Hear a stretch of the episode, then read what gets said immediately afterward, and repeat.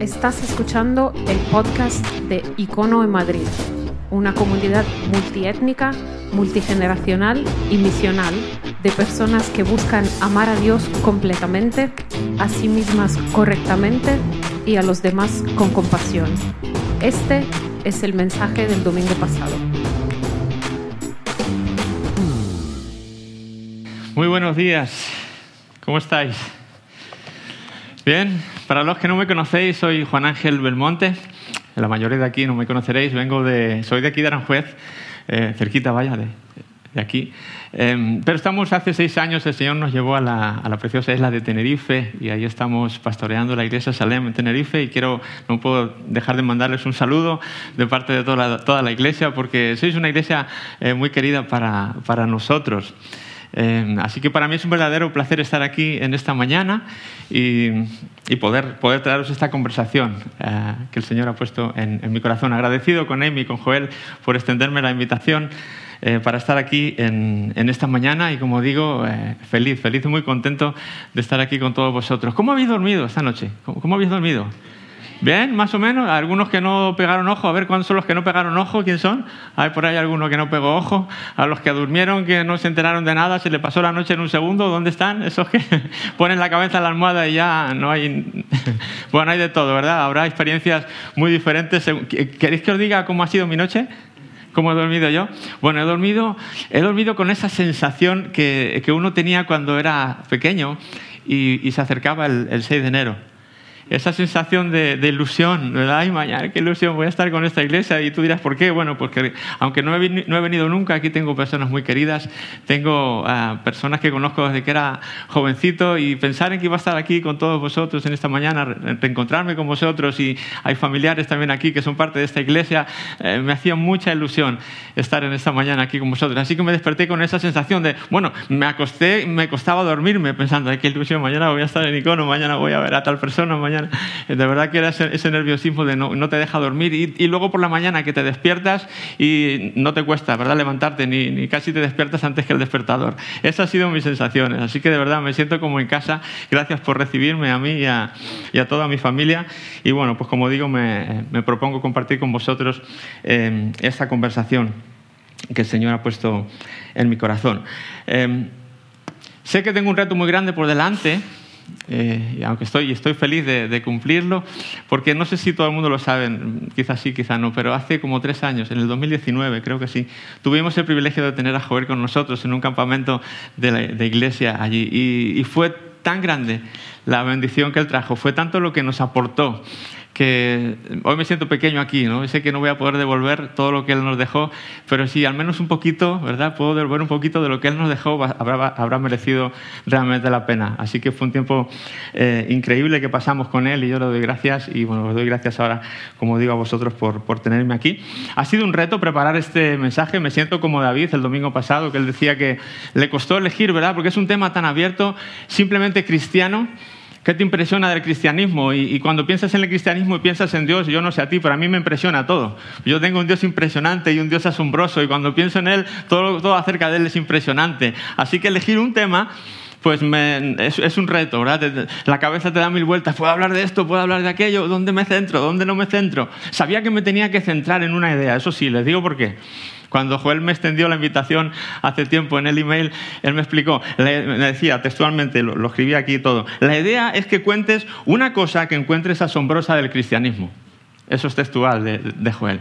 Lo que pasa es que no, no, lo veis ahí, pero en el email ponía una cosa, el, el, una lo ponía en mayúsculas. Y a mí me dijeron cuando empezó esto del WhatsApp y todo que no escribiera en mayúsculas porque eso era como gritar. No sé si, tan, no sé eso sigue funcionando así o, ya cambió. Entonces yo cuando vi el email, y la, la idea es que cuentes una, como diciendo, no te vayas a... Céntrate en una sola idea y comparte eso con nosotros. Así que ha sido un reto. Intentaré centrarme en una sola idea en esta mañana y no divagar, eh, no divagar entre, entre conceptos. Así que aunque ha sido, aunque sido un reto, pues bueno, al final eh, tengo una idea. De, no es quizá lo que más me impresiona, porque como digo, me impresiona todo, pero una cosa que sí me impresiona mucho del, cristianismo, que me impacta del cristianismo, es eh, precisamente que estemos tú y yo aquí hoy. He llamado a esta conversación Sigue vivo. eh, que el cristianismo en el año 2022 en el que, en el que estamos siga vivo para mí es algo que me, impacta. Que en medio de una sociedad postmoderna y, avanzada y secularizada, eh, la era del avance, la era de la ciencia, la era de la información, que haya un grupo de personas que hayamos decidido estar aquí un domingo por la mañana, de todos los sitios en el mundo donde podíamos haber escogido estar, que hayamos venido a un cine, y no precisamente para ver una película, sino para hablar de temas de fe, para hablar de Jesús, para mí eso es asombroso y para mí eso es impactante. Que en, esta, en este año todavía haya, y no solamente personas aquí, en todo el mundo hay personas reunidas hoy en torno a la mesa del Señor, en torno a un ambiente de alabanza y adoración como hemos tenido, en torno a, su palabra, la Biblia. Eh, eso me impresiona, me impresiona hoy. Y, te digo por qué, porque el apóstol Pablo escribía ah, su carta a, los, a la iglesia en Corinto y le decía esto. Agradó a Dios salvar a los creyentes por la locura de la predicación. Agradó a Dios salvar a los creyentes por la locura de la predicación. Por eso me impacta más aún que estemos aquí. Pablo no estaba diciendo que la predicación sea una locura. Para ti y para mí, que somos creyentes, no es una locura, ¿verdad? la predicación es una bendición. Pero Pablo está diciendo en los versículos anteriores que para los que no creen la predicación es una locura. En su mundo, en su tiempo, había dos tipos de personas, los judíos y los gentiles. O eras una cosa o eras otra. Para ambos, los gentiles eran todos los que no eran judíos. había solamente dos mundos. Para ambos la predicación era una locura. Para para los judíos pensar en ese Mesías enviado a salvarles, que muriera en una cruz, era algo que, les, explotaba la cabeza. No podían asimilarlo, no podían entender ese concepto de que ese Salvador muriera en una cruz, de que todos, eh, eh, era, era, era, un tropezadero, no, no, podían asimilarlo. Los gentiles les pasaba igual, ese concepto era nuevo para ellos y, y tampoco les entraba en la cabeza, era una locura para unos o para otros. Y claro, y tú y yo decimos, claro, pero para los creyentes no, para nosotros no es una, locura, la predicación es una bendición, pero tienes que pensar que cuando tú recibiste el mensaje del Evangelio por primera vez, de alguna manera tú pertenecías a uno de esos dos mundos. Seguramente para ti la, predicación era, como para mí, era una locura, era un mensaje loco. ¿Cómo voy a yo a dedicar mi vida a esto? ¿Cómo voy a seguir a este? Sin embargo, de alguna manera, de alguna manera pasó. De alguna manera dijiste sí. De alguna manera esa locura no se te hizo tan locura, se te hizo en algún momento cordura y dijiste, voy a darle una oportunidad. Y aquí estás hoy. Y no sé cuántos años, no sé si eso pasó el año pasado, hace 20 años o ayer. Pero para mí ese sigue siendo uno de los mayores milagros que podemos vivir hoy. Yo ya he dejado de decir, Señor, ¿por qué ya no vemos milagros de sanidades como veíamos en la Biblia en los tiempos de Jesús? ¿Por qué no vemos milagros de este tipo? Porque he entendido que hoy día cada persona que llega a confesar a Jesús como el Señor de su vida y de su corazón y poner su fe en Él, para mí es un milagro igual de grande que la transformación de los, o la multiplicación de los panes y de los peces o cualquier otro. Es un verdadero milagro que esto haya sucedido porque el mensaje era una locura para nosotros. Sin embargo, de alguna manera vimos cordura en ello, de alguna manera dijimos sí. Y sabes que no solamente, eh, no solamente el mensaje es una, es una locura, si tú piensas, si analizamos un poquito los métodos que Dios ha llevado a cabo en estos cuatro mil años de cristianismo, también son una locura la mayoría de las veces. Yo digo que eh, si echamos un vistazo atrás y vemos cómo el cristianismo se ha desarrollado y esta historia metanarrativa de Dios se ha desarrollado, eh, eh, yo lo llamo que es la, tensión entre lo divino y lo humano. Para mí es como, como una goma elástica, como la que tengo aquí entre mis manos. Esta goma aquí está cómoda, aquí no hay posibilidades de ruptura. Aquí la goma no se siente amenazada. Pero en el momento que yo empiezo a estirar y a estirar y a estirar, la goma llega un momento en que uno piensa, ay, se va a partir, se va a partir, en algún momento esto ya no aguanta más y se parte. Y yo quiero que tú veas la historia del cristianismo de esta manera, además sujetado así, porque a veces es Dios el que tiraba de la goma y parecía que la iba a romper, y a veces cuando Dios no tiraba era el hombre el que tiraba, eh, el ser humano el que tiraba de, la goma y parecía que se iba a partir por ese otro lado. Y quizá a veces eran los dos tirando a la vez. Pero uno mira y analiza y dice, es un milagro que esa goma no se haya roto después de cuatro mil años. Y tú me dirás, Juan Ángel, te estás equivocando. Jesús vino hace 2020, 2000 años más o menos, no 4000. Bueno, eh, eh, el cristianismo, como lo entendemos tú y yo hoy, sí tiene 2000 años, pero el cristianismo eh, se llama así porque a los seguidores de Jesús en el libro de los Hechos se nos dice que los empezaron a llamar cristianos ahí por primera vez. pero eso es el tomo 2 nada más del cristianismo. El cristianismo tiene un tomo 1, igual que nuestra Biblia, tiene dos tomos en incluidos, el Antiguo Testamento y el Nuevo Testamento, y de alguna manera este tomo 2 del cristianismo como lo conocemos hoy, pues el Nuevo Testamento es, ese tomo 2, pero hay un tomo uno anterior eh, que de alguna manera tenemos que contarlo también como parte del cristianismo porque de ahí inició todo. Y, eh, bueno, quiero que leas este versículo también que va a aparecer aquí, Mateo 1.1. Mateo 1 y versículo 1 dice lo siguiente, el siguiente es un registro de los antepasados de Jesús el Mesías, descendiente de José y María. Ah, no, me confundiste aquí. Ah, descendiente de David y de Abraham. O sea, el Nuevo Testamento, el tomo 2, cuando empieza a presentarnos al, al fundador del cristianismo, nos remonta bastante más atrás. Dice que tiene unos descendientes más antiguos. Los llama David y Abraham. Y cuando empezamos a, analizar el cristianismo desde ahí, de este proyecto que, vamos a decirlo así, este proyecto que Dios inicia poniendo su primera piedra con Abraham, eh, empezamos a ver estas tensiones de las que yo hablaba. Empezamos a ver a Dios de alguna manera actuando con una metodología un tanto loca, si se me permite la expresión. Así como hoy el mensaje es una locura, los métodos que Dios ha usado en la historia, en ese tomo 1, eh, también han sido una especie de locura. Y quiero que me acompañes ahora en, este tiempo viendo eh, un, repaso cronológico de este, de este proyecto del cristianismo y todas estas locuras que Dios ha llevado a cabo y, por qué entonces entiendo que hoy es un milagro que estemos tú y yo aquí. y si analizamos, como digo, Abraham, que es la primera piedra del proyecto, si conoces un poco la historia de Abraham, seguro que te ha sorprendido. Ya era difícil encontrar una persona en esos tiempos que se atreviera a creer en la idea de un solo Dios. En ese entonces todas las naciones, todas las culturas eran politeístas, creían en muchos dioses, el concepto de, muchos dioses. Así que Dios quería trabajar con alguien que creyera en un solo Dios, como Él se presenta. Y encuentra a Abraham. Y dice, qué bueno que encontró una persona. Y yo, y yo, si estuviera viendo esto de una manera despegada desde fuera, diría, pues, ya que la has encontrado, Señor, trátale bien, ¿verdad? Pórtate bien con él, que es difícil que una persona, en el tiempo donde está en la cultura, su padre era, su familia era politeísta, su cultura era politeísta, todas las naciones alrededor eran... Sin embargo, él decide, yo, yo creo en ese Dios, milagro de milagros. Pero si analizamos la vida y los tratos de Dios con Abraham, te das cuenta que no hay esa, alfombra roja que Dios le pone para que pase. Más bien es como si le empieza a poner obstáculos para que tropiece y se caiga. Para empezar, ¿cómo eliges a un hombre al que Dios le está prometiendo bendecirle y darle una gran mm, descendencia? Se lo estás prometiendo a un hombre anciano de 90 años o de 100 años, con una esposa de 90 años, que ya no tienen posibilidades de tener hijos.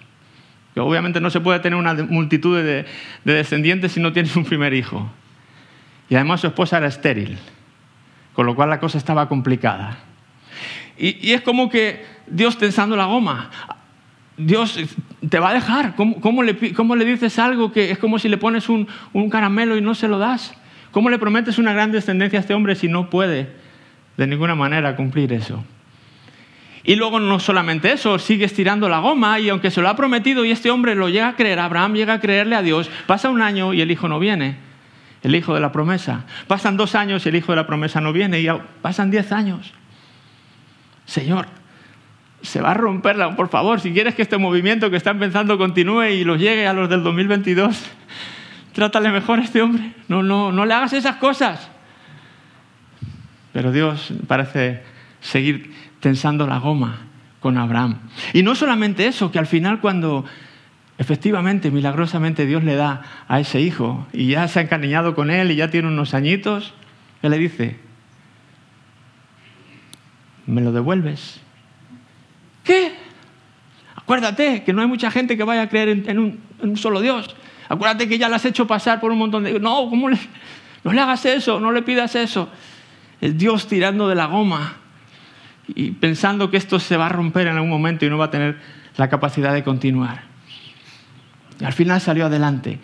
Y la historia continúa con que el plan después de este hombre pasara por Dios escoger una nación que fuera modelo y ejemplo ante las demás naciones como, como un ejemplo de fe, como esa nación de Dios que iban a ser los portadores de la antorcha de la fe, por así decirlo, hasta que llegara ese Mesías prometido que un día iba a llegar. En ellos había depositado la confianza. Y esta nación no era otra que la nación de Israel, los descendientes de este Abraham, Abraham, Isaac y Jacob, y Jacob sus doce hijos, las doce tribus, y son llevadas por José, ¿os acordáis? A, Egipto, cuando él está de mano derecha del faraón, están en las tierras de Gosén creciendo, y empiezan a crecer, y empiezan a crecer, y esta familia, esta nación pequeñita, empiezan a hacer una nación grande, y ese hubiera sido un buen momento para que Dios dijera, bueno, ya ahora que ya tengo la nación sobre la que voy a seguir fundamentando este proyecto de la fe o del cristianismo ya tengo aquí un millón de personas que están ahí eh, instalados en su tierra, que ya, bueno, pues ya tienen cierta influencia, cierto poder, ya los tengo preparados. Y, y no pasó así. Y te das cuenta que Dios, de nuevo, empieza a tirar de la goma de este movimiento. Y deja que caigan en la esclavitud, deja que los opriman los egipcios, deja que estén en servidumbre, y no un año, ni dos, ni tres, ni cuatro. Cuatrocientos años de esclavitud. Señor, te estás volviendo loco. ¿Cómo dejas que esta nación sufra de esa manera y ahora lo vas a usar para hablar de ti? ¿Qué van a decir de ti cuando los saques y los pongas como ejemplo? ¿Qué van a decir de un Dios que les ha dejado tirados de alguna manera en la cuneta 400 años, que parece ser que no les ha hecho caso, que ha permitido que vivan de esas maneras? Muchas personas vivirían, nacerían y morirían sin, sin tener esa idea de ese Dios de Abraham poderoso que había hecho grandes cosas, no le dio tiempo a verlo. Pero sin embargo Dios tira de la goma y espera y espera y es capaz de esperar esos 400 años. No es de extrañar que cuando esta nación sale, finalmente son liberados de allí y van por el desierto, tienes una nación testaruda, tienes una nación incrédula, tienes una nación quejica, una nación que se revela contra Dios continuamente una y otra vez. Y ahí es donde ahora parece que en vez de ser Dios el que tira de la goma es es el ser humano. La goma se empieza a estirar por el otro lado porque esta nación no hace caso a Dios, esta nación se queja, esta nación quiere volver atrás. Preferimos la servidumbre antes que servir a este Dios que nos deja aquí tirados. Y, uno desde fuera dice, normal Dios, te, lo has buscado. ¿Cómo les has permitido que pasen eso? Es que no entiendo nada de esta locura de proyecto que tú quieres hacer. La nación tira de la goma, pero de alguna manera continúa hacia adelante. La goma no se rompe. Y esa nación continúa y tiene que hacer frente incluso militarmente a naciones mucho más preparadas que ellos. Para empezar, el mismo faraón y sus ejércitos. Cuando parecía que iban a ser aniquilados y la goma ya se iba a romper, pues aparece Dios y de alguna manera los libra. Y esta nación consigue llegar a esta tierra prometida que Dios les había prometido, valga la redundancia y llegan y se instalan y ya por fin tienen sus territorios, por fin parece que ahí sí van a poder eh, tomar este concepto de nación que va a representar a Dios y, nada de eso. Ahora sí que es, la nación la que empieza a tirar de la goma fuerte, fuerte, fuerte, hacer una tensión que dices tú, se rompe, se rompe, se rompe. Porque la nación de Israel va a vivir ahora más de tres siglos en un estado de oscurantismo, la nación de alguna manera se mimetiza con el entorno de las demás naciones donde han ido a parar y empiezan a, copiar esas prácticas idólatras, empiezan a, copiar modelos morales tan diferentes a lo que Dios quería de ellos, empiezan a caer tan bajo, por así decirlo, en pocas palabras, que uno piensa que ya esa nación, si esta es la nación que tiene que ser modelo de fe, eh, creo que no vamos bien por ahí. Y cuando parecía que estaban en lo peor y en lo más bajo y esta nación iba a abandonar a Dios, de alguna manera milagrosa Dios llamaba a alguna persona, llamaba a alguna lucecita que él veía por ahí en medio y, decía, ven, ayúdame, colabora conmigo para que esta goma no se rompa y para que este movimiento les llegue a los del 2022. Y de repente Dios llamaba a alguien y ese alguien no era ningún superdotado, no era ninguna persona excepcionalmente buena o excepcionalmente influyente. Estamos hablando de la época de los jueces en la Biblia. Y hay muchos. Hay una mujer, Débora, en ese tiempo era una locura llamar a una mujer para ocupar esos, esos cargos. Está Sansón, quizá habéis oído de él. Pero hay uno que me llama mucho la atención. Está Gedeón. Y Dios llama a este Gedeón para que la goma no se rompa. Y no sé si conoces la historia de Gedeón, pero Gedeón era lo más pequeño de lo más pequeño de lo más pequeño de lo más pequeño. Él era el más pequeño de su familia. Su familia era la más pequeña de la tribu y esa tribu era la más pequeña de todas las tribus. O sea, este era el último de la fila.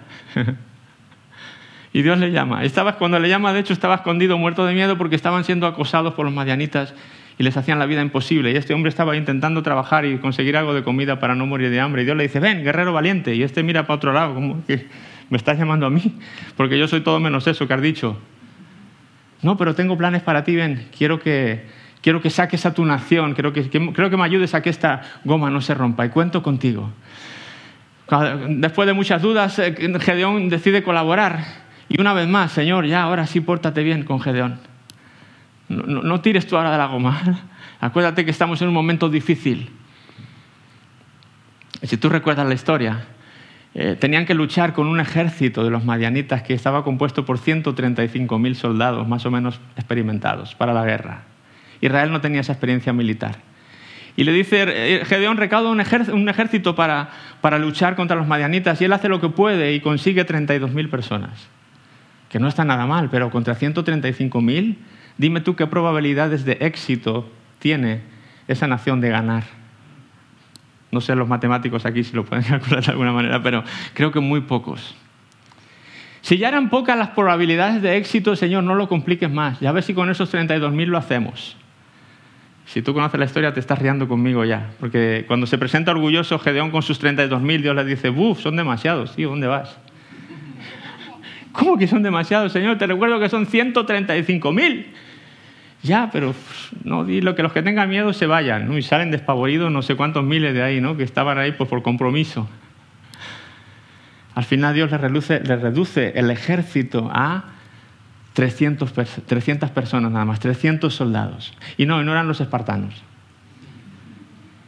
Eran israelitas, muy sencillos.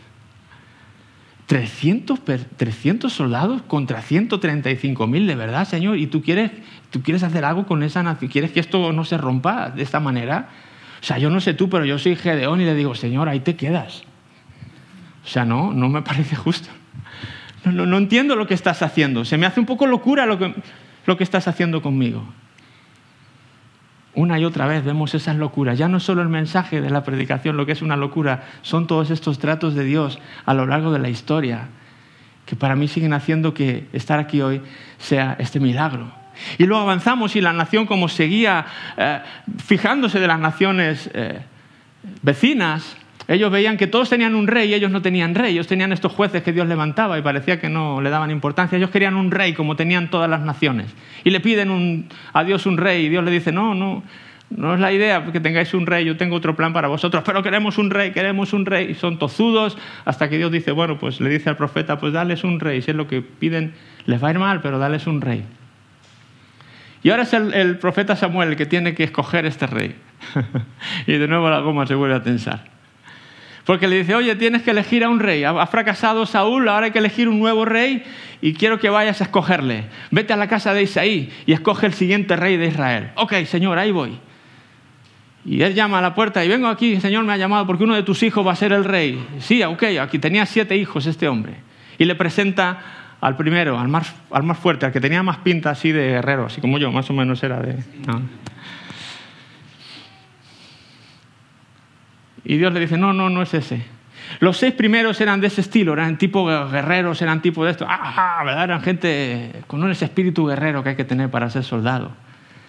Sin embargo, el séptimo era, era, de, otro, era de otro perfil. Él era rubito, él era pastor de, ovejas. A él le encantaba tocar los instrumentos musicales y componer canciones. Era más bien un, un perfil de artista, ¿verdad? No de guerrero. Y si tú le preguntas a cualquiera, sales a la calle y le dices, oye, oye, hay que hacer un ejército y queremos, o hay que poner un rey que sea valiente, que sea guerrero, que sea... ¿A quién llamas? ¿A una persona de perfil guerrero o una persona de perfil artista? ¿Qué te va a decir? ¿A quién escoges tú? ¿A quién hubieras escogido tú? Yo hubiera escogido uno de los seis primeros. Pero Dios tensa la goma y dice, no, el último, el jovencito, el rubito, el artista, él quiero que sea rey. Eh, una locura más para echar a la bolsa de las locuras de Dios. Y luego sale bien. Resulta que ese artista, consigue lo que, que Israel goce de ese periodo de, de, paz, de prosperidad, y como nunca antes había vivido, llegó a ser el mejor rey de la historia de Israel. Qué curiosa es la vida, ¿verdad? Ahora, poquito sigue avanzando.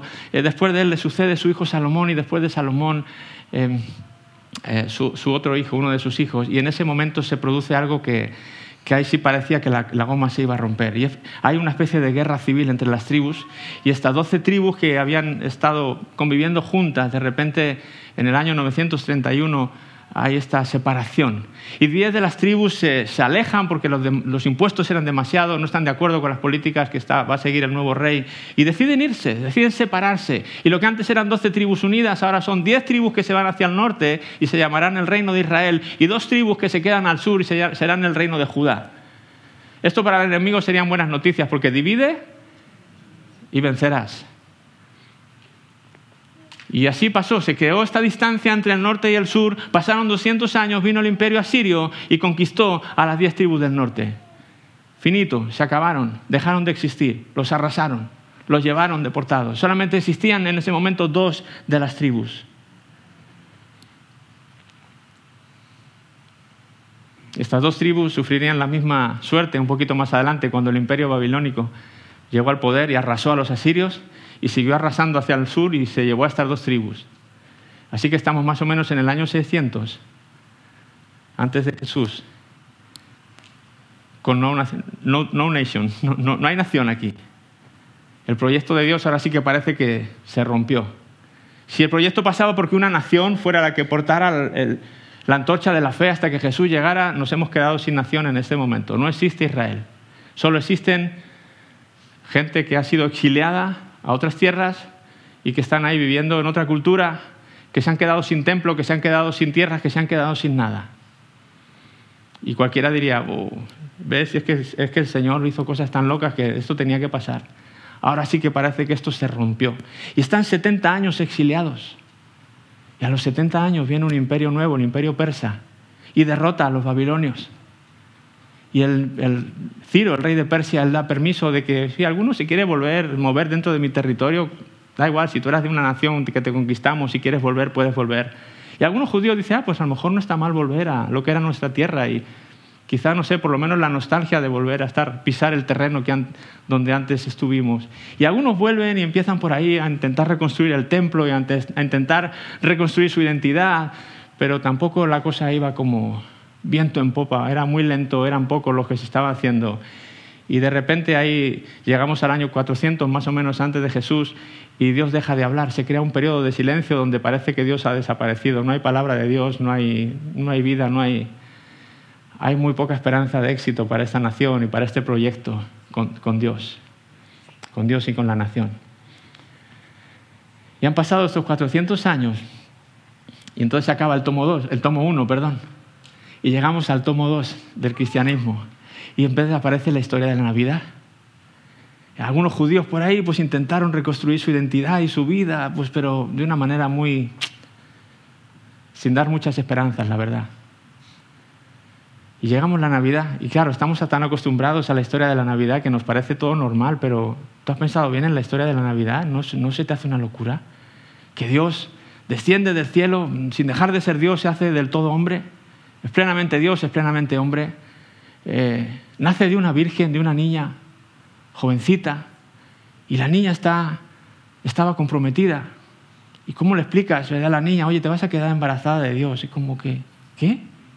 ¿Cómo voy a quedar embarazada de Dios? Sí, no. Oye, que tengo, que tengo novio ya, que ya tengo todo casi la fecha de la boda puesta. Ya, no te preocupes, pero hacemos algo con eso, lo explicamos. ¿Cómo, cómo le explicas a pobre José? Y la historia nosotros la representamos todos los años y se nos hace tan tierna y tan normal, pero es una historia así como para rascarse un poquito la cabeza. Es decir, no había otra manera más fácil de que Dios se hubiera presentado a la, a la tierra. Y sin embargo lo hace de una manera un tanto extraña, un tanto loca. Y ahí tiene Jesús que al final nace y como cualquier otro bebé y había que cambiarle los pañales como cualquier otro bebé. Imagínate a María diciendo, estoy cambiando los pañales a Dios, ¿cómo es esto? O a, o a mi hijo. Que, eh, eh, a mí me hubiera estallado la cabeza, ¿verdad? Si me, me, toca vivirlo así de cerca como le tocó a José y a María. Es una, es una, es una historia un tanto inverosímil, pero, pero de alguna manera continuó. Y este niño creció y creció y a los 30 años decide pues empezar ese ministerio. Él seguía diciendo que era el hijo de Dios, otros decían que era el hijo del carpintero nada más, que se había criado ahí en el barrio con los demás chicos y cómo iba a ser Dios, pero pues parece que sí era Dios y empezó a intentar dar continuidad a este movimiento y ahí tienes a Jesús y, claro, no sé si te, ha pasado a ti alguna vez que cuando quieres, tienes algo bueno, tienes un show bueno y quieres ah, quedar bien, tú eliges un buen presentador para, para ese show, ¿verdad? ¿No te ha pasado alguna vez de ir a un espectáculo de cualquier tipo y ha salido el presentador y ha hecho un papel así, pues no muy bueno, no ha tenido su mejor día y tú has dicho, madre mía, si este es el presentador, el show este creo que no va a merecer mucho la pena. ¿No te ha pasado alguna vez? El, presentador influye mucho en cómo vayan a, pasar, lo que vaya a pasar después. Ahora, siendo Dios, pues uno diría, escogerá un buen presentador, ¿verdad? Para presentar a, Jesús al mundo y a la tierra y su ministerio. Y pues es otra vez Dios tirando de la goma, porque ahí aparece este Juan el Bautista, este loco del desierto, casi casi, ¿verdad? Ese hombre que vivía ahí comiendo cosas raras y vestido de una forma rara y estrafalaria. Este, ¿verdad? Este es el que va a presentarte, Dios no había otro. Ya estamos como con Abraham, o sea, no había otro para escoger. ¿Es este realmente el que.? Sí, este es Juan el Bautista, me va a presentar. Este, parece que te gusta complicar las cosas, Dios. Parece que de alguna manera quieres hacerlo difícil, casi que como quieres que esto se rompa o que esto no continúe o qué es lo que quieres, Señor. Y luego Jesús eh, empieza en acción y empieza a desarrollar su ministerio y nos lanza todas esas frases que no sé qué atractivas serían para la gente de seguir. ¿no? Los últimos serán los primeros. El pequeño será el mayor. Si te dan una bofetada en una mejilla, tú pones la otra. Ah, tienes que amar a tus enemigos. Con frases así no vas a llegar muy lejos, Jesús, yo creo, ¿no? No mucha gente va a querer ser parte de esto. Más bienaventurado es dar que recibir. A ver, eso en el boxeo lo entiendo y en los deportes de contacto, pero en la vida normal uno no, es mejor eh, dar que recibir. A todos nos gusta recibir más que dar, ¿no? ¿Alguno conmigo? si somos honestos y humanos, nos gusta recibir, nos gusta la Navidad y ver los regalitos que nos den, pero nosotros eso de dar, pues cuesta, naturalmente nos cuesta más. Y aquí tiene vienes a Jesús con todas estas frases casi antinatura. ¿Qué dices tú? ¿Quién, te va a seguir? De ahí cosas un poco más. Es, es, él ahora tirando de la goma, pero, pero de alguna manera el movimiento continúa. Ahora sí llegamos a ese momento difícil donde este fundador, Cristo, llega a la cruz y, muere. Y ahora uno diría, bueno, pues ahora sí. No es de extrañar que los discípulos le dejaran, que la gente, no, pues este no era un salvador y ahora que dónde está el salvador, no, no has podido ni salvarse él, ¿a quién va a salvar? Nosotros seguimos siendo una nación pequeña, asolados por los romanos, y aquí las cosas no han cambiado, no han cambiado nada. Esto sería otro cuento. Esto no, no, no, parecería que otra vez más la goma en algún momento se ha roto, ya se, murió el fundador y sobre todo quién le va a dar continuidad a esto, porque no vemos ningún otro gran líder que vaya a dar continuidad a este movimiento del cristianismo. Aprendamos de lo que ocurrió no hace mucho tiempo con el imperio griego y Alejandro Magno, que creció y creció rápidamente, pero él murió también de forma inesperada, de forma repentina, cuando era joven. ¿Y qué pasó? Que el reino se lo repartieron los cuatro generales del ejército. Y eso lo mismo, no duró mucho. Al rato este general pasó una cosa, se dividió, una vez más divide y vencerá. Si el imperio eh, griego pues no llegó a ser lo que podía haber sido, porque no supieron gestionar estos cuatro generales el, movimiento o el reino. Y ahora tú miras el cristianismo y, los no hay ningún sucesor claro y no solamente se lo van a repartir el reino cuatro, sino se lo van a repartir doce. Si con cuatro no funcionó, ¿cómo va a funcionar esto con doce? Bueno, con once. Y la mitad de ellos muertos de miedo le dejaron solo cuando murió Jesús, salieron corriendo uno para acá, otro para allá. O sea, eso es un desastre, esto no tiene perspectiva de futuro. ¿Cómo va a llegar esto hasta el 2022? No tiene sentido. Es una locura continua. Los tratos de Dios con el mundo han sido una locura continua. Y estos hombres a los que Jesús deja como seguidores para continuar con este movimiento. Mira lo que dice la Biblia de, la Biblia de ellos. No eran personas con grandes capacidades, no eran personas con perfil de ejecutivo, de CEO, ¿no? hoy día no eran grandes empresarios, ni grandes intelectuales, ni grandes nada. La Biblia los describe así en, el libro de los Hechos. Los miembros del Consejo quedaron asombrados cuando vieron el valor de Pedro y de Juan, porque veían que eran hombres comunes, sin ninguna preparación especial en las escrituras. También los identificaron como hombres que habían estado con Jesús. En estos, a estos se les confió la continuidad del cristianismo. Hombres comunes sin ninguna preparación especial en las escrituras. ¿Cuántos de nosotros le hubiéramos confiado el liderazgo del cristianismo a estos hombres? No, estos no, pues estos que sigan, no, no sé, de alguna manera les damos un papel a seguir, pero vamos a buscar a la gente experta en la Biblia y gente más preparada en todos estos, ¿verdad? No, era como si otra vez Dios estuviera tirando de la goma para que se, se rompiera a propósito. Pero me llama la atención, también los identificaron, identificaron como hombres que habían estado con Jesús. Y eso, eso, eso parece ser que es lo que Dios o Jesús estaba buscando. Y después de esto, eh, sí, reciben el Espíritu Santo y tienen valor y empiezan a hacer grandes cosas, pero de nuevo viene la, persecución entre ellos y tienen que ser esparcidos para acá y para allá, y en toda la diáspora que se crea judía de aquí para allá. se infiltran falsos maestros en la iglesia, se infiltran un sinfín de, de, ideas extrañas y enseñanzas extrañas que amenazaban con, matar la pureza de, lo que Jesús había venido a proclamar y, de nuevo parecería que esto no iba a llegar a ningún lugar. Y después de esta pequeña, pequeña gran persecución del primer siglo, todavía tiene dos siglos más de persecución de la iglesia. No, hay no, se ve en ese momento un movimiento fuerte. El apóstol Pablo cuando muere, yo creo que murió desolado, murió abandonado por los suyos, murió en una cárcel, mirando hacia atrás y diciendo, ¿y, qué legado he dejado yo? No, se ven muchas perspectivas, no hay grandes iglesias, no, se ve fervor en la gente. Aquí estoy solo, los, más cercanos me han dejado. Eh, ¿Qué le queda? ¿Qué le espera a este movimiento del cristianismo? Yo creo que si le hubiéramos dicho, Pablo, eh, unas últimas palabras antes de morir, ¿tú crees que este movimiento llegará al año 2022? Yo no sé qué hubiera contestado, pero me imagino su respuesta.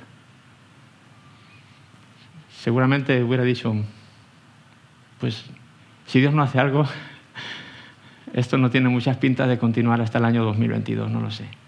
Por eso, por eso es un milagro para mí. Lo más impresionante para mí es que después de toda esta historia que hemos estado viendo, eh, estos tratos locos y este mensaje locura, que tú y yo estemos aquí hoy hablando de estos temas, llenos de fe. ¿No te parece un milagro que esta goma no se haya roto? Y la gran pregunta entonces es, qué ha hecho posible que la goma no se, haya roto? ¿Qué ha hecho posible que hayamos llegado hasta aquí? Y yo le he dado vueltas y vueltas y pueden ser muchos factores, seguro que no es un solo factor, pero sentía en mi corazón que es la fidelidad de Dios a sus planes lo que ha hecho que estemos aquí tú y yo hoy, hablando de la Biblia, hablando de la fe, adorando. Hace poco habéis bautizado, ¿verdad? A personas nuevas. El mes pasado, creo, en nuestra iglesia también el domingo pasado tuvimos bautismos. Y para mí cada vez que veo esto es Sí, otro milagro más, esto va a continuar, esto va a continuar, a pesar de la locura que para mucha gente que todavía no cree le pueda parecer este mensaje, a pesar de los pesares y de los años difíciles, hay gente que sigue depositando su fe en Jesús, hay gente que sigue apostando por este movimiento. Y yo no sé lo que nos va a deparar el futuro, no sé si este movimiento del cristianismo crecerá mucho, el número bajará, no lo sé, pero lo que sí sé es que esto jamás va a pasar, eh, jamás va a terminar, va a seguir existiendo continuamente. Jesús dijo, el cielo y la tierra pasarán, pero mis palabras no pasarán. Y el movimiento que él ha iniciado no va a pasar. Podrá parecer que, podrá parecernos que esto en algún momento se va a romper, en algún momento la tensión va a ser tan grande por alguno de los extremos que esto no va no va a seguir adelante. Pero en esos momentos yo en esta mañana quiero animarte a que pienses y a que consideres la fidelidad de Dios a sus planes. Es su fidelidad a lo que Él quiere hacer. Él es un Dios que es fiel. Hemos cantado hoy antes una canción sobre la fidelidad. Ha sido tan fiel conmigo, ha sido yo no sé cómo has venido tú esta mañana aquí a este lugar, no sé cómo es el estado de tu corazón, no sé si estás lleno de fe, no sé si estás pasando un mal momento, no sé en qué momento de tu caminar con Jesús estás. No sé si sientes que eres tú el que llevas un tiempo tirando tanto de la goma que, probablemente se haya roto ya algún tiempo atrás y estás viviendo de las rentas. Probablemente piensas que Dios se olvidó de ti ya hace tiempo y simplemente estás dándole continuidad a una especie de religión. Tú dices, es que he sido tan, tan infiel, he sido tan infiel tantas veces, le he fallado tantas veces, ¿verdad? Que siento que he tirado mucho de la goma. Yo quiero decirte que así como Él tiene planes y es fiel a sus planes, Él también es fiel al plan que tiene para tu vida. Y es un plan muy sencillo, el plan que Dios tiene para tu vida, para mi vida, si eres creyente, es un plan muy sencillo. Primera de Tesalonicenses, capítulo 5, dice así, Ahora que el Dios de paz los haga santos en todos los aspectos y que todo su espíritu, alma y cuerpo se mantenga sin culpa hasta que nuestro Señor Jesucristo vuelva. O sea, el tomo 2 del cristianismo se va a terminar. Hay un tomo 3. Jesús va a volver y las cosas van a cambiar. Y si tú un día depositaste tu fe en Jesús, los planes de Dios para tu vida es que estés en, este movimiento, estés con fe, seas un portador de la antorcha hasta que Él llegue, si te toca verlo. Y si no te toca verlo, pues hasta que te vayas con Él. Y tú dirás, pues como te decía antes, es que es muy difícil lo que estás diciendo, Juan Ángel, porque yo he fallado tantas veces, lo he hecho tan mal. El versículo 24 sigue diciendo, Dios hará que esto suceda, porque aquel que los llama es fiel. Él es fiel. Su naturaleza es fidelidad. Él es fiel a sus planes. Aquel que empezó la buena obra en vosotros la perfeccionará hasta el día de Jesús, hasta que Él vuelva. Él es más que fiel. No te importe si crees que la goma ya se debe de haber roto, no se ha roto. Él sigue siendo, siendo fiel al llamado y Él quiere hacer, quiere hacer que tú lo veas y quiere hacer que tú continúes en este movimiento llamado cristianismo, siendo parte de una manera apasionada, de una manera total, en cuerpo, en mente, en alma en todos los sentidos. Como digo, si estás pensando que has sido tan, tan infiel o tantas veces infiel al Señor, que seguramente ya Dios no cuenta contigo, yo te digo, te equivocas. Con todo respeto te digo, te equivocas. Hay un versículo que me encanta aquí también, segunda de Timoteo 2, 13. Dice, si somos infieles, Él permanece fiel. ¿Por qué? Pues Él no puede negar quién es. Aunque quiera ser infiel a sus planes, no puede. Es su naturaleza. Él es fiel. No es que tenga algo de fidelidad y te la preste en un momento, él, él es su esencia, es fidelidad. Y Él es fiel a los planes que emprende. Y cuando Él te llamó, sabía lo que hacía. Cuando Él te dijo, sígueme, sabía por lo que ibas a pasar. Sabía tus infidelidades, sabía tus, tus debilidades, sabía todo lo que quizá hoy tú estás lamentando y por lo que piensas que ya esta goma se ha roto, no se ha roto. Dios sigue apostando en ti, por ti, Dios sigue apostando por mí. Y yo quiero animarte a eso en esta mañana, a que enciendas la llama de la pasión, a que enciendas esa antorcha de la fe, a que la vives, a que te olvides lo que queda atrás y que pongas tu confianza una vez más en Él, sabiendo que Él es fiel y que no puede dejar de serlo. Si realmente tú se lo pides, Él lo va a hacer. En algún momento dice, Dios hará que suceda. No quieras hacerlo en tus propias fuerzas, deja que sea Él el que lo haga en tu vida. ¿Qué tengo que hacer yo? Entonces no tengo que hacer nada. No mucho. Haz lo que hicieron los apóstoles que se les reconocía como personas que habían estado con Jesús. No necesitas irte a un seminario, ni irte a un congreso, ni yo no sé hacer ninguna locura para ver si eso aviva tu fe. Simplemente empieza a caminar, empieza a estar con Jesús cada día, cuando te levantes, en tu trabajo, donde quiera que estés, piensa en Él, reconócele, dedícale un tiempo, que los demás vean que eres una persona que estás con Jesús. Es lo único que Él necesita. Si tú estás dispuesto a poner ese pequeño granito de arena, Él va a hacer el resto. Y Él quiere demostrarte tu fidelidad. Y si a lo mejor tú me dices, ya Juan Ángel, pero mi caso no es ese, mi caso es que siento que Dios está tirando tanto de la goma en mi vida que, que, yo creo que la va a romper. Estoy pasando por tanto o he pasado por tanto. Han sido tantas las dificultades, han sido tantos los palos, han sido, es tan grande la carga que tengo, es tan grande la tentación que no sé si voy a poder aguantar, no me veo capaz. Si estás en este lado del espectro, te digo lo mismo, deja que Dios lo haga. Aguanta, firme, no te rindas. Espera, porque es cuestión de un segundo, Él puede cambiar. Y Él te dará la victoria de una manera sorprendente, como se la dio a Gedeón y a tantos otros, sin, sin aparentemente posibilidades y sin mucho que pudieran hacer, Dios les sacaba adelante. Dios hará que suceda también. Simplemente aguanta ahí un día más, aguanta un día más. Aguanta un día más con Jesús. Él va a aparecer en tu vida. Y sabes que cuando las dificultades de nuestra vida se suben al ring contra la fidelidad de Dios, siempre pierden. Porque Dios en su fidelidad, Él es capaz de sacar cualquier ah, golpe, por así decirlo, para derrotar las adversidades y las, las dificultades de la vida. Él despliega su amor quizá en un momento, o despliega su poder, o despliega su sabiduría, o despliega su paciencia, o despliega cualquier golpe que tiene a su disposición para vencer y para derribar todas esas dificultades que vienen a tu vida, con las que estás batallando y sientes que vas a, vas a caer a la lona. Aguanta. El Señor está contigo, el Señor sabe lo que hace. Te animo a que veas las dificultades de tu vida solamente como una plataforma para que tú puedas conocer un poco más la fidelidad de Dios.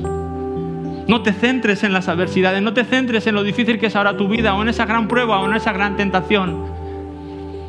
Velo como una oportunidad para que la gracia y la fidelidad de Dios se manifiesten en esa situación y tú puedas conocer a un Dios increíblemente fiel en tu propia vida.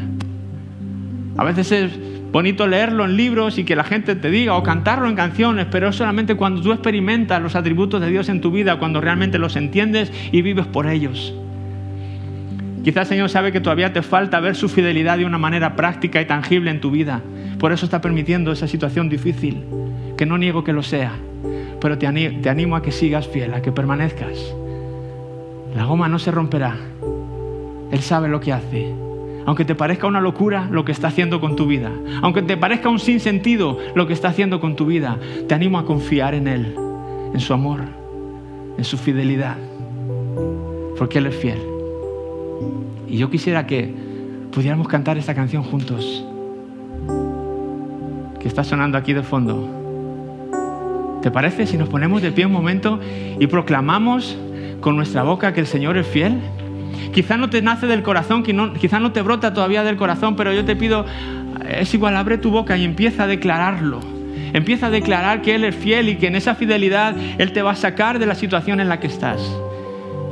Y Él te va a dar la victoria sobre esa situación que parece imposible. Es su fidelidad a, los planes, a sus planes lo que ha hecho que estemos aquí y que sigamos estando hasta que Él venga. ¿Sí? ¿Sabemos esta canción? Sé que es tu fidelidad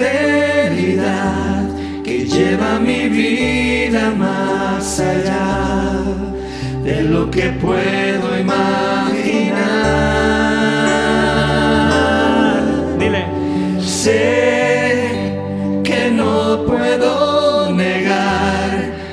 tu mirada puesta en mí me llena de tu paz. La cantamos otra vez juntos, ahora sí con más fe y convicción. Sé que es tu fidelidad que lleva mi vida más allá de lo que puedo imaginar.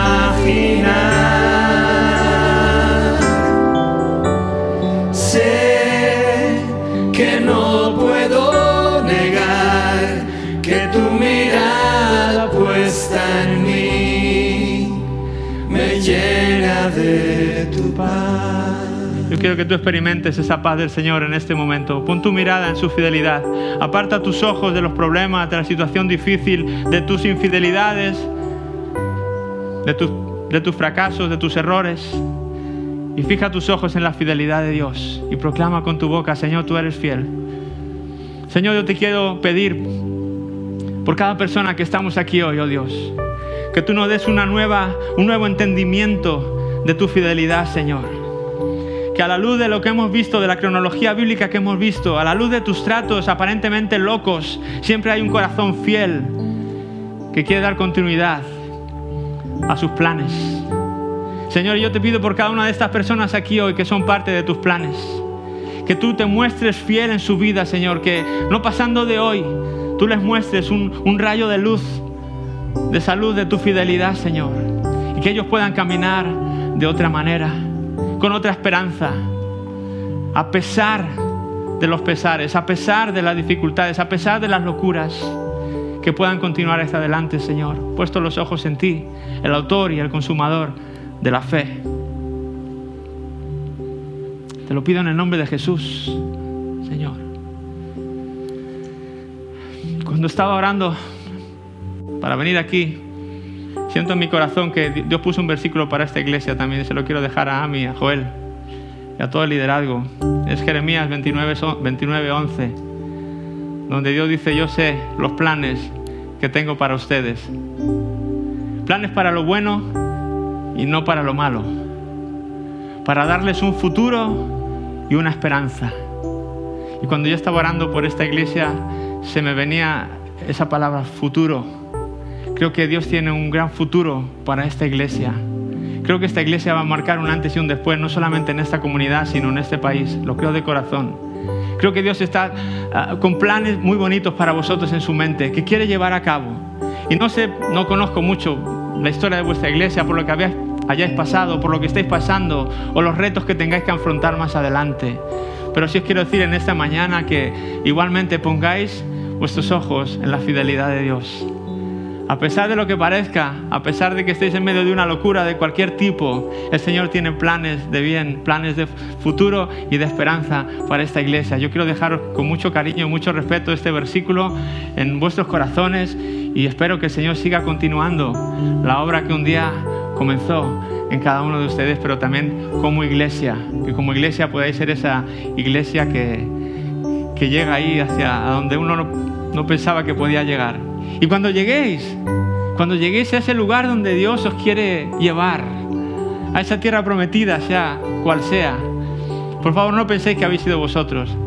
No penséis que han sido los grandes recursos ni las grandes habilidades y talentos que son muchos y aquí los hay, lo sé. Pero reconoced siempre que fue su fidelidad la que os llevó hasta ese momento. Que mientras seáis una iglesia que queráis estar con Jesús, el Señor va a ser fiel y va a cumplir esa obra en cada uno de vosotros. Que Dios os bendiga.